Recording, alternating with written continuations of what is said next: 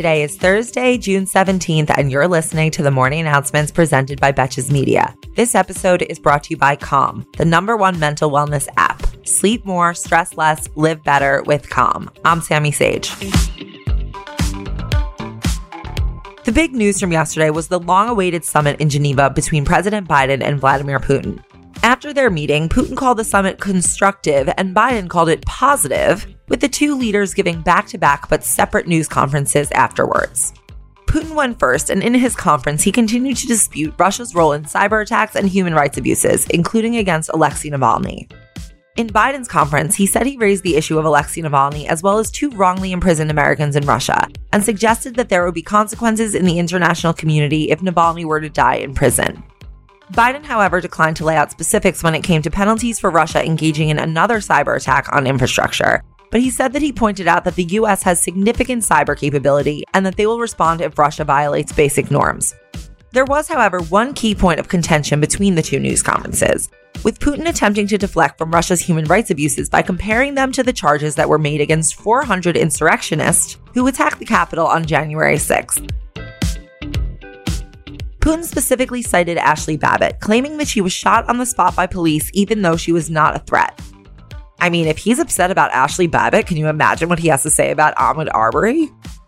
Biden later called this a ridiculous comparison and noted that it will take about six months to a year to determine whether or not this strategic dialogue with Russia is actually consequential.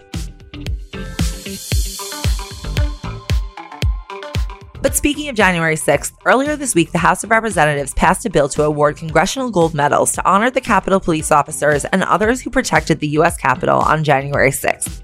The vote count was 406 to 21, with all 21 of the no votes being Republicans like Marjorie Taylor Greene, Matt Gaetz, Paul Gosar, among other all stars. Paul Gosar is of particular interest because yesterday at a hearing, he was questioning FBI Director Christopher Wray about the insurrection, and he asked about the Capitol police officer who shot Ashli Babbitt, saying that she was executed by an officer who was lying in wait to kill her. Did he and Putin confer on talking points? Yesterday, the U.S. Education Department expanded its interpretation of federal sex protections to include transgender and gay students. This will reverse a Trump era policy that aims to bar transgender girls from school sports. The department said that going forward, discrimination based on a student's sexual orientation or gender identity will be treated as a violation of Title IX. Title IX is the federal law that protects against sex discrimination in education that was passed in 1972.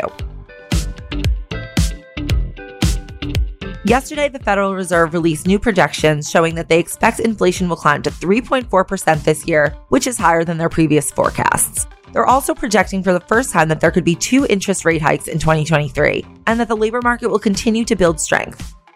But you know what could really ensure that the labor market builds strength? Perhaps try paying people enough to live. Let's close out with a scary weather report. Record breaking heat is hitting the western half of the country with readings about 15 to 30 degrees or more above normal, bringing highs above 100 degrees to 40 million people. We're also seeing scattered wildfires across California, Arizona, Utah, and Montana. Maybe we should just like cross those states out with a Sharpie.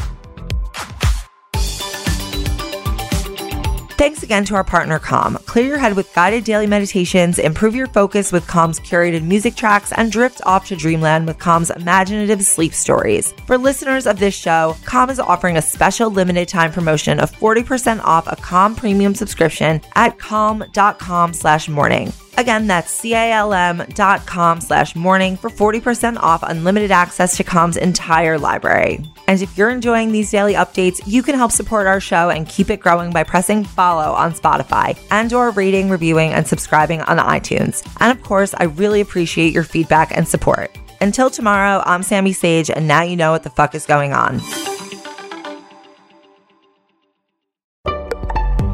Betches.